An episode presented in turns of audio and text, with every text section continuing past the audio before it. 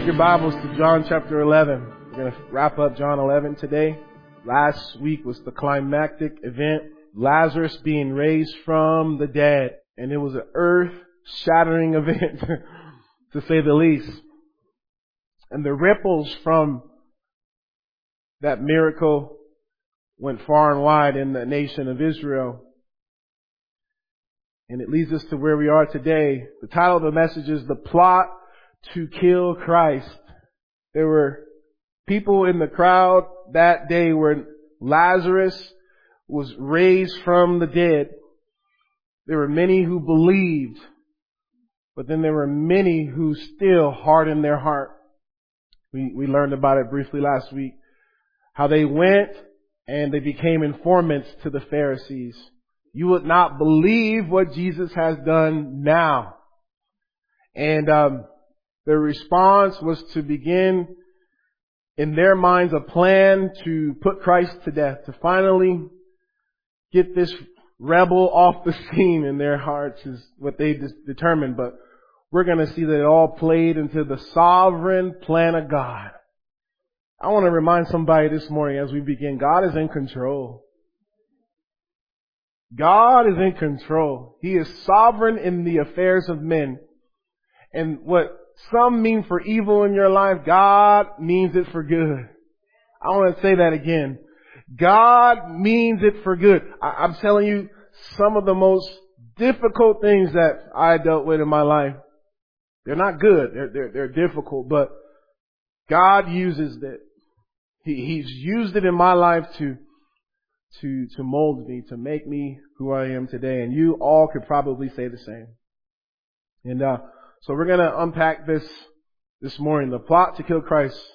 Let's start reading in verse number forty-seven. Then the chief priests and the Pharisees gathered a council and said, "What shall we do? For this man works many signs.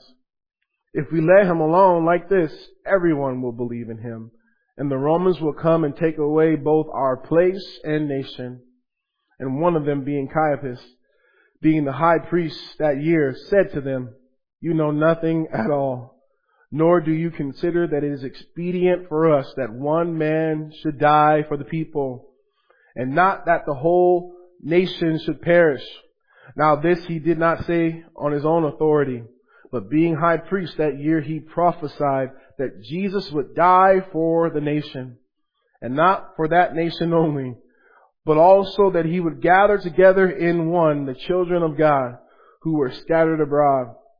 Then from that day on, they plotted to put him to death. Therefore, Jesus no longer walked openly among the Jews, but went from there into the country near a wilderness to a city called Ephraim, and there remained with his disciples. And the Passover of the Jews was near, and many went from the country up to Jerusalem before the Passover to purify themselves. Then they sought Jesus, and spoke among themselves as they stood in the temple, "What do you think? That he will not come to the feast?" Now both the chief priests and the Pharisees had given a command that if anyone knew where he was, he should report it, that they might seize him. Adrian Rogers said it best. Jesus is the unavoidable, inescapable, inevitable fact of life. The miracle of raising Lazarus from the dead brought everything that Jesus had done and said to a head. There was no more denying him. The Pharisees had tried everything in their bag of tricks to discredit Jesus, to malign his name, to, to call him even as far as demon possessed. But now he had done it. He had opened the bag. He had called a dead man back to life in the presence of many witnesses. And there was no refuting the fact that Lazarus was alive. And it, of course, caused a stir. It was undeniable. Now, John continues in our verses this morning with the persistent theme that Jesus, his words and his works, divide humanity. How many of you would say, I've noticed that in my life, that Jesus, and, and when I speak of Jesus at work, or when I speak of my faith in Him, it seems to divide the room. Amen? There are those who love Him, and there are those who hate Him. And, and He's that type of a polarizing figure. And this was the, the case in His day while on earth. It, it amazes me, it astonishes me how the same group of people could see the same miracle and have two different responses. And I've seen it, and we talk about it often even here. People can come into a room like this and hear the same message and have two different responses. I think Linda said it best about our pastor, that, oh, either you're going to love him or you're going to hate him. This is what she tells people when she invites them to church sometimes. But it's true. There's, I mean, there's a polarizing figure when the truth is being declared unapologetically and with boldness and the power of the Spirit. It's going to rub some people the wrong way. And other people, they're going to be like a breath of fresh air. Finally. That's kind of how I felt when I started listening to Pastor Shane on the radio some years ago. I knew there's something going on in that man's heart.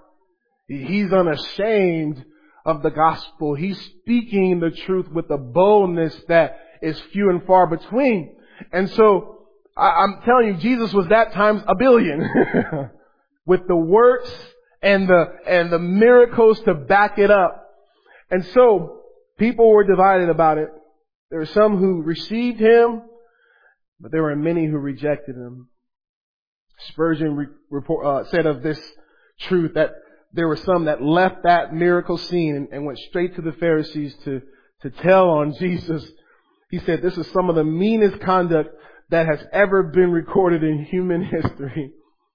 That these hearts were so hardened that they would go to the people, the adversaries of our Lord, to tell them the news so that they would be forced to move their hand.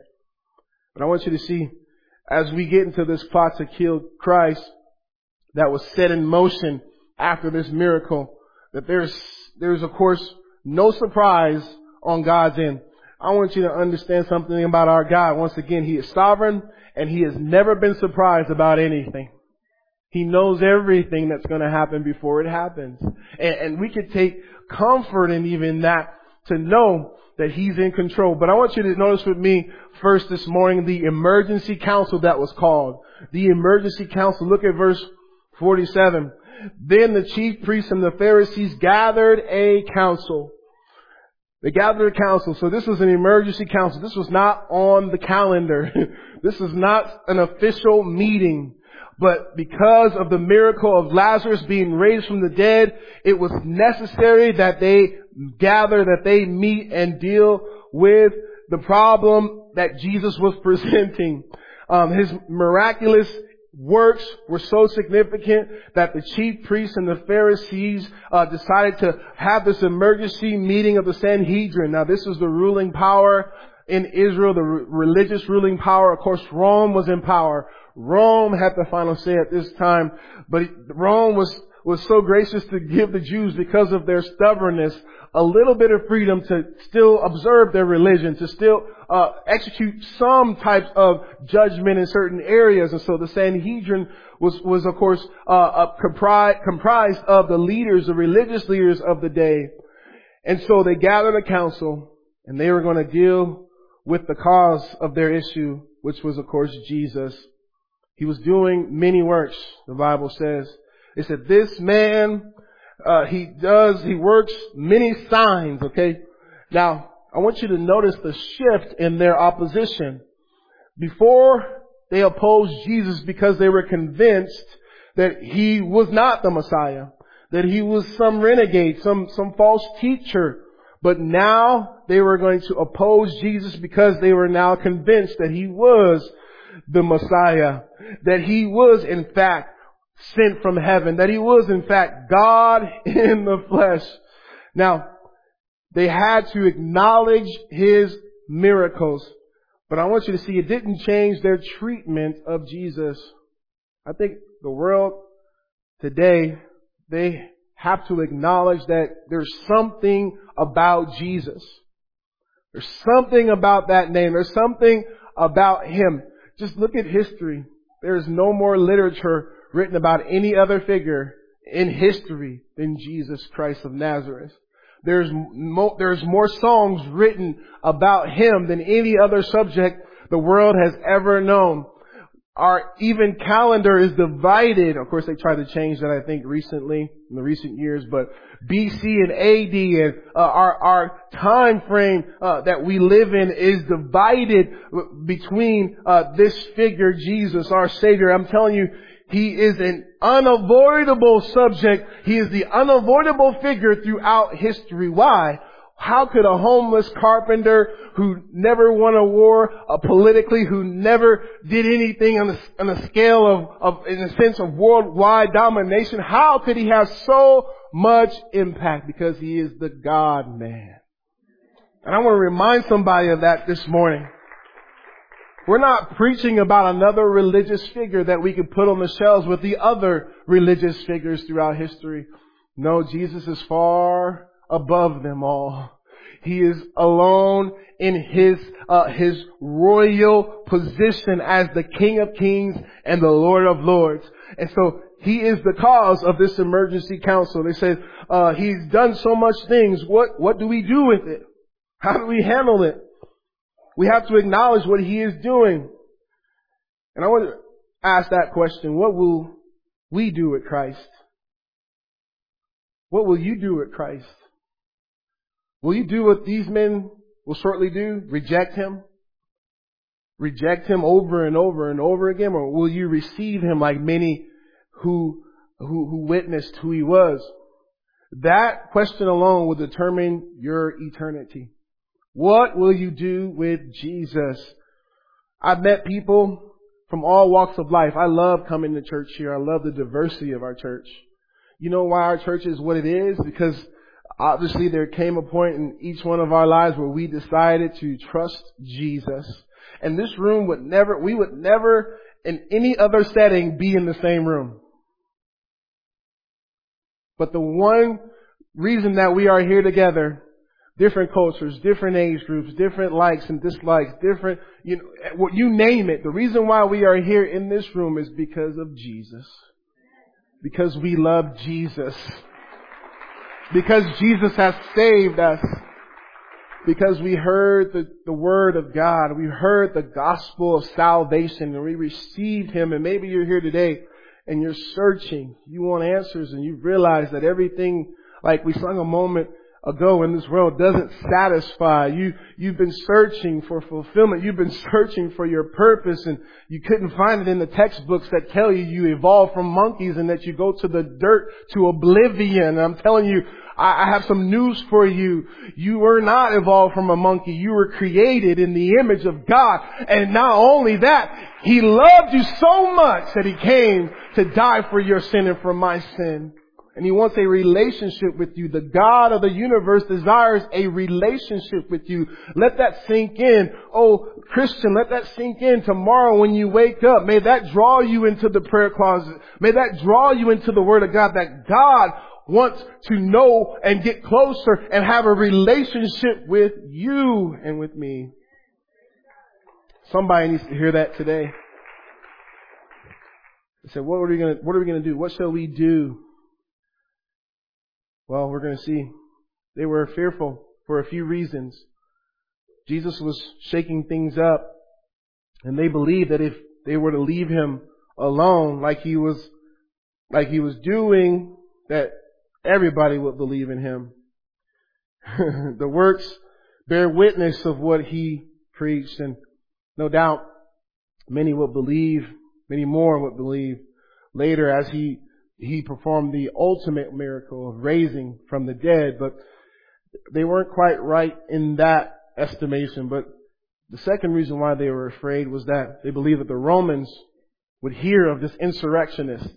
They would hear of a group of people who are gathering around Jesus and that they would come in and, and, and smite them and, and, and knock this down by taking away their place and the nation.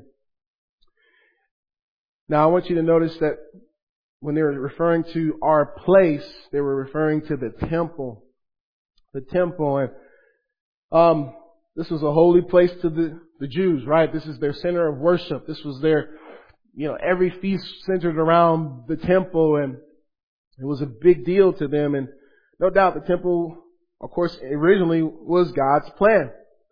I think about Solomon's temple. I was reading about Solomon's temple this week. Solomon's temple uh, was, of course, something to behold.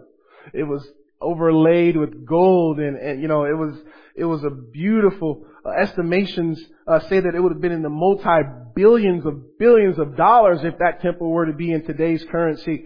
And it would have been something to behold, and the best of the best. No expense was spared when the first temple was made, but we know ultimately God's people turned their back on Him, and He sent in judgment. He sent in foreign nations to ravage them, to destroy that first temple and to plunder it.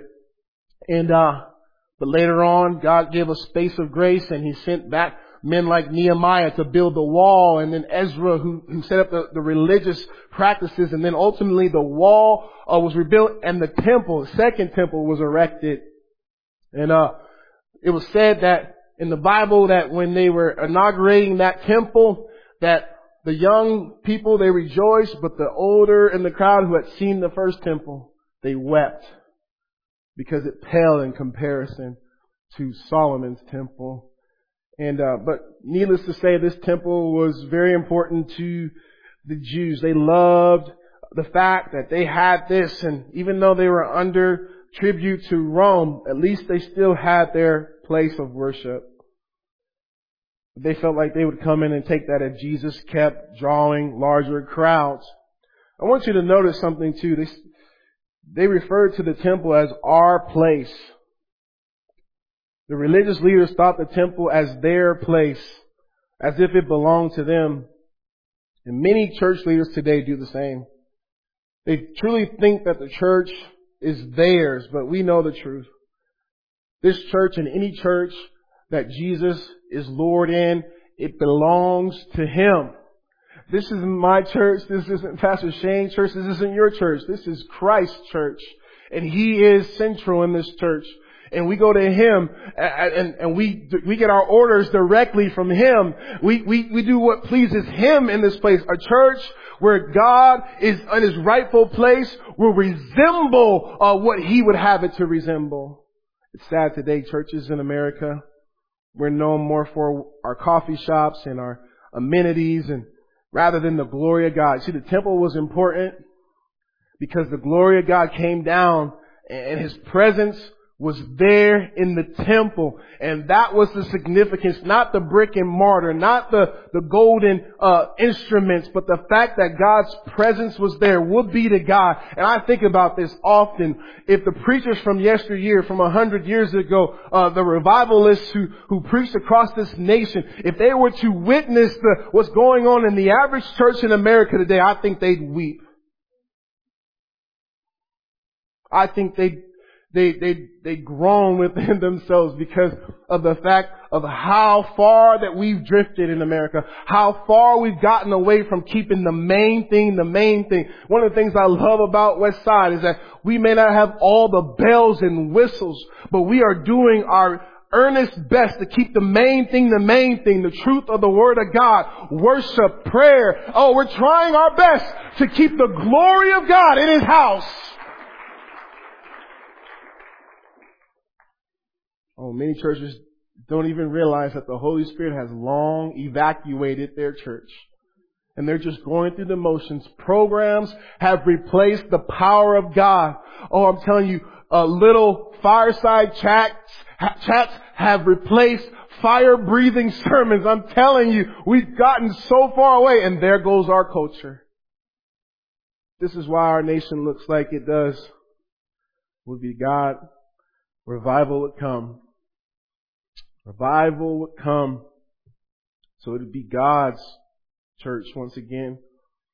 In God's church, there's miracles regularly.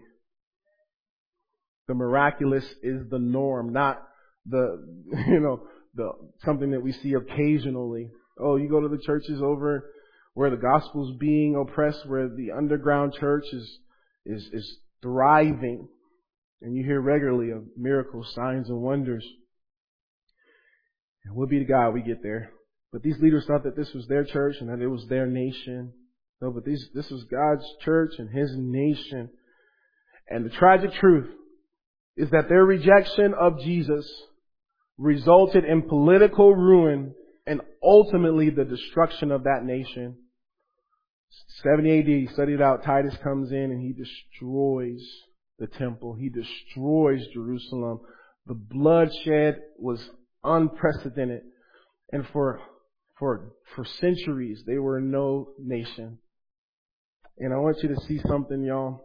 Even though we are not Israel, what we are seeing systematically happen in America, what we are seeing in the destruction of the foundations that this nation was once founded upon, what we are seeing in the political ruin, I'm telling you, America isn't what it once was because we have rejected our God. This used to be one nation under God. There used to be somewhat of a semblance of a fear of God in this nation. And what we're seeing in the realm of politics, where bills could even make it up to the vote in the chamber, that if a baby is boxed and uh, abortion is botched and that baby's alive on the table, that uh, there are two hundred of our senators who voted that that child should not receive health care from the... I'm telling you, we have lost our minds, where men can change their, their and become a woman and go into the gym's locker room with your child and with your wife. I told my wife the other day, hey, that'll be the day they'll be bailing me out. I'll be calling Pastor Shame. I'm telling you, I'm telling you, where are the men? Where are the men? Oh, I'm going to get us a strike. Sorry, Lord. No, I'm not sorry, Lord. I'm doing what you call me to do. But, uh, oh, God help me.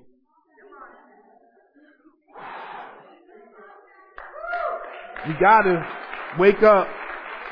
This, the state of this nation grieves, I know, all your hearts. I know. I know I'm not the only one. And um, we we are all but ripe for God's judgment. I think we're under God's judgment. And this is why Jesus, He wept over Jerusalem when He made His way in. You'll see it in just a few chapters. He said, "Oh Jerusalem, oh Jerusalem, one who kills its prophets, would I not have gathered you like a hen gathers its chicks?" He wept over the city and their rejection. And I'm telling you, we're we're, we're on sinking sand right now in this nation, and we got to wake up. And I think God is starting with the church. He's going to start with us. We've got to wake up. We've got to get back to the prayer meeting. Oh, you say, Pastor, here you go. Oh, what is it going to take for us to get back to the prayer meeting, to, to fast and to seek God's face, to get out of our comfort zones so that we can stand in the gap for this, this nation, for this generation? Oh, the blood of innocent children are, is on the hand of this nation. When Isaiah got right with God, he confessed not only his sin, but the sins of his nation. And when God said, "Who will I send?" He said, "Here am I, send me." And I'm telling you, America needs missionaries. America needs missionaries. Oh, I was thinking about it the other day. I was sitting with a man in, in, from our church who had planted churches down in Los Angeles, and my heart just once again was reminded of millions upon millions of people within a forty-five minute drive of here who need to hear of Christ, who who need a church like this there. And I'm telling you, uh, it just burdened me once again anew and afresh. And I'm just telling y'all, if not now, when? When are we going to get serious about it? And um, this nation would be destroyed because of their rejection of God. This emergency council that was convened, not much good came from it. But we're going to see it all plays into the hand of God, because God is in control. I want you to see, secondly, this morning, Caiaphas' prophecy. Caiaphas, the high priest, is going to give a prophecy.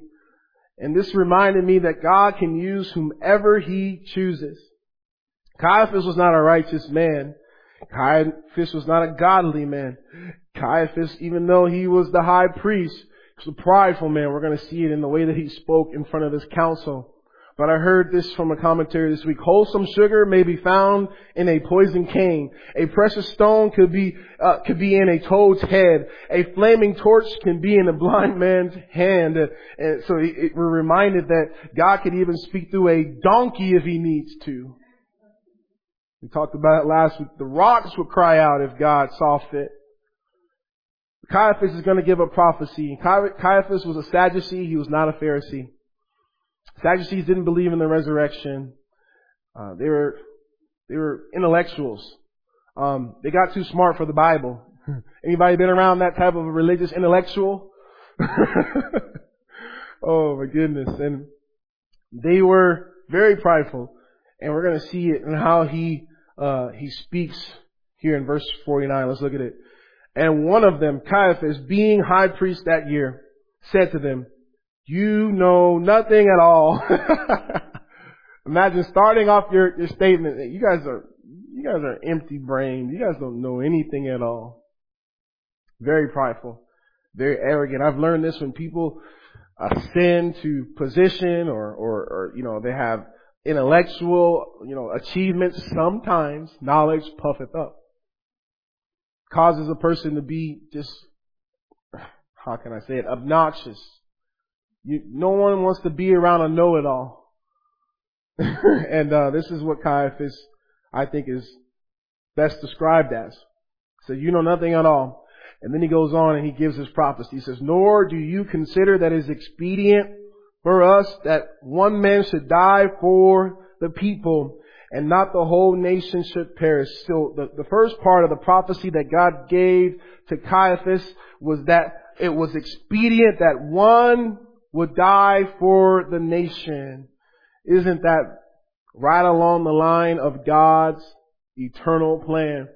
That Jesus would be our scapegoat, that He'd be our substitutionary atonement found only through His sacrifice, that He would, one, would die for all. And this is what he is outlining, the truth, that Jesus was the Lamb of God, as John said in John chapter one, to take away the sins of the world. He's the only one who can save. He's the only one who could pay our penalty. He was the only one that God had, had determined from eternity past that He would be slain uh, for the sins of the world. And this is what Caiaphas is explaining to the Sanhedrin. And uh, the Bible is clear, and John is clear to to to uh, give more insight on this. He says, "Now," verse fifty-one, "Now this He did not say in His own authority, but being high priest that year, he prophesied that Jesus would die for the nation." John was careful to give credit to the office, not to the man, and that the prophecy that he gave was not on his own accord. It was God pouring that in and through him. And, and so he, he was very careful to cover that. But not only would Jesus die for the nation of Israel, but I want you to notice that Jesus would die for the world. Look at verse, verse fifty-two. "And not for that nation only, but also that He would gather together in one the children of God who were scattered abroad." I was reminded of, of the Abrahamic covenant. When God promised His servant Abraham that I'm going to bless you with land, I'm going to bless you with uh, seed, and I'm going to bless you with uh, with uh, uh, uh, uh, what is it? Long I forget the third part. It's going to come to me. I'm getting old. I'm going to bless you, Abraham, and uh, that from your line the whole world will be blessed, and that your seed would be uh, would be as the number of the stars in the sky. This was a prophecy of, of course, the coming of Jesus, that through this one family, through this bloodline would come Jesus, and that all the world will be blessed, not just the Jews, not just the Hebrews, but the whole world. Aren't you thankful this morning that Jesus came for the world? that God so loved the world. Oh, I think we're going to we're going to be so surprised in heaven. I mean, it's going to it's going to it's going to look different than what I think we think it's going to look like. And God doesn't love America more than He loves the world. We don't have a we don't have a stranglehold on this thing. Long before America was even thought of, the gospel was going forth in power, and people from every tribe, every nation, every tongue, one day is going to sing the same song that we are all going to sing, that He is Lord, that He is Lord. And I'm looking forward to joining that song of those throughout the ages who came to faith in Christ and who were redeemed by the blood of that Lamb, the one and only spotless Lamb of God. And so Caiaphas was prophesying this, not of his own power. It was God downloading it into him. You see, God was in control at this very moment. God was in control at every single moment of this whole uh, ordeal. And this is what we have to be reminded of. And I just was reminded of this week, that I can rest easy because God is in control. Whatever might come, God is in control. Whatever I might face tomorrow, God is in control. Anybody believe that? And God's plans for us is always for our good. And Jesus' death was for our salvation. He would suffer the death that you and I deserve. He would die in our place. We should have been on that cross. But Jesus took the sting of our punishment. And I'm so thankful that He did so. So he prophesied, Caiaphas' prophecy was that Jesus would die for the nation, but not only that nation, but that He would draw in Himself, gather in Himself the children of God who had been scattered abroad. And uh, Jesus' death would be the final, uh, final necessary event to make the old system obsolete. He, he would no longer require sacrifice, blood sacrifice from animals. He would no longer require them going to the temple multiple times in a year to observe these feasts. No longer would the old system and the types and shadows found in it be necessary, because the Lamb had come, and His death would be all that is necessary. So we see that the council, the emergency council, we see Caiaphas' prophecy, but thirdly this morning we're going to see the council's plan. The council's plan. Look at verse fifty-three. Then from that day on, they plotted to put Him to death. I want you to see the council's plan was a deadly plan. They plotted to kill Jesus. This was their official decision. You see, before that, it was only the lesser religious officials that wanted Jesus dead. But now the high priests, the Pharisees, and the Sadducees had all come into agreement that Jesus must die, and the, all their political power and resources would be put behind it. We know ultimately they'd be able to pay off Judas. They, they were able to finance the betrayal of Jesus, and uh, they were looking for that opportunity. Now, their plan was for this to take place after the Passover, um, but God had a different plan. God under, God had a plan that Jesus would be the final Passover Lamb. And I want you to just, just grasp that. You see, they thought that they were planning and they were making things that happen and, and making moves and decisions, and God was in control of this as well. And all of this because Jesus had raised the man from the dead. All this because Jesus had proven to be who He had said He was. And they had come with this plot to kill Jesus. And uh, I want you to see this led to the conclusion of His public ministry. Now, these are sad words, but of course it's all on the timeline that God determined. But look at verse fifty-four. Therefore, Jesus no longer walked open, openly among the Jews, but went from there into a country near the wilderness to a city called Ephraim, and there remained with the disciples. Jesus, this was the conclusion of His public ministry. No more would people see Him openly until He would make His entry for the last time into Jerusalem. And I want you to just Think about that. I said this earlier, and I, I stick by this. There's going to come a time in every human's life where it will be the last opportunity for them to make a decision for Christ. Every time someone rejects Christ and the gospel, the good news that Jesus died for our sin and that He rose from the grave three days later and that all who call upon Him for salvation are, are given eternal life. When a person rejects that, each and, each time I believe that they reject that, it becomes harder. Their heart becomes more adverse to the message, and, and, and there's going to come a point in time when they will not be able to respond, or life will end before they have been able to make a decision. And, and I'm telling you, this is serious. This is why every time you see salvation mentioned in the Bible, it is imperative that a decision be made right then. Right then. Today is the day of salvation. I'm talking to someone today. Maybe you've come in here today and you're on the fence and you, you said, I, I just can't make the decision. I just want to encourage you. I, I just want to tell you that today would be the a wonderful day to open your heart to Christ. You will never regret trusting Jesus Christ. And I'm telling you, if you put it off, it could be the last opportunity. You've heard it. You've heard people say it. Oh, I'm just going to wait till I'm on my deathbed, but they die instantly.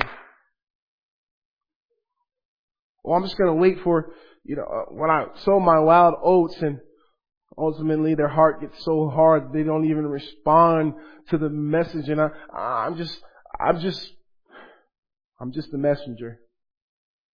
And what God is desiring in every, in every one of our lives, number one, is that we would be saved. The Bible says that He is not willing that any should perish, but that all come to repentance. This is good, acceptable in the sight of God, our Savior, who would have all men to be saved. I don't care what you've done. I don't care how far you've gone. Jesus wants to save you this morning, and He died on that cross with you on His mind. And today you can call out on Him, and He'll save you. He'll take your sin, and He'll give you His salvation. He'll give you a home in heaven for all of eternity. And I want to encourage you, if you've never done that, today is the day.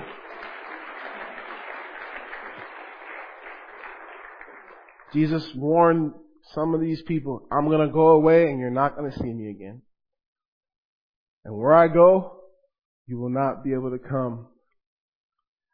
And this is a, a very solemn warning that He gave. Any one of us who've been around long enough, we understand how fragile life is. We don't know when our number will be called. So Jesus, he he uh, he retreats to Ephraim. It was not for fear. We knew, and He displayed on many occasions that they couldn't grab Him, they couldn't touch Him until His hour had come, until it was rightful time. And so, but He went there into quiet retirement with the disciples in this little village near the wilderness in north of Jerusalem, fifteen miles. But I want you to notice that the Passover crowd began to come in early. These are the early arrivers. Verse fifty-five, the Passover Jews was near, the Passover of the Jews was near, and many went from the country up to Jerusalem before the Passover to purify themselves. So there were many who would come in up to a week before the Passover, and they would purify themselves. They'd go through the ceremonial cleansing and, and, and to be prepared for the Passover. And the Bible says that they sought Jesus and they spoke among themselves as they stood in the temple. What do you think? That He will not come to the feast? And so they were seeking Jesus. I wonder what their motive was. And some of them, it was for the spectacle. They wanted to see what He would do now. At the last feast, He spoke openly and he he did miracles. And what is He going to do this time? And and some maybe saw Him because they wanted to know more. They they wanted to trust on Him. And the Bible doesn't tell us why they sought, but they sought Him. And I want to encourage us, church, family, may this be the year that we seek God. No more playing around. No more halfway, you know, going through the motions. But may we seek God like we have never sought Him before. What does that look like, Pastor? Man, it looks like we prioritize Him. It looks like in our daily lives. We put him in his rightful place. May he be the first person that we talk to in the morning, the last person that we talk to at night.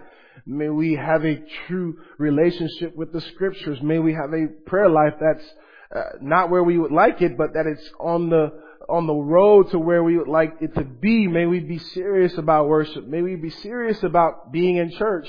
Oh, the Bible says that we should not forsake the gathering of ourselves together, and even more so as we see the day approaching. How many say, Pastor, I see the day approaching? Hey, church isn't optional, and your kids shouldn't wake up on a Sunday and say, hey, Dad, are we going to church? They should know that they're going to be in church. Am I wrong? Hey, If we're, if not now, when? When are we going to seek Him with all of our heart? If I told you, hey, out here on the, on one of these hills in the Olin Valley, I buried a, a, a box of gold coins value at, you know, two million dollars. You go find that. First person to find it. You guys all be out of here before I said amen. And you'd be searching. Jesus is... Do you think that he's, like the song is, the song said, I'd rather have Jesus than silver or gold. I'd rather be his than have riches untold. Is he truly the treasure of your heart? Hey, it's so easy for our hearts to stray and to, to, to be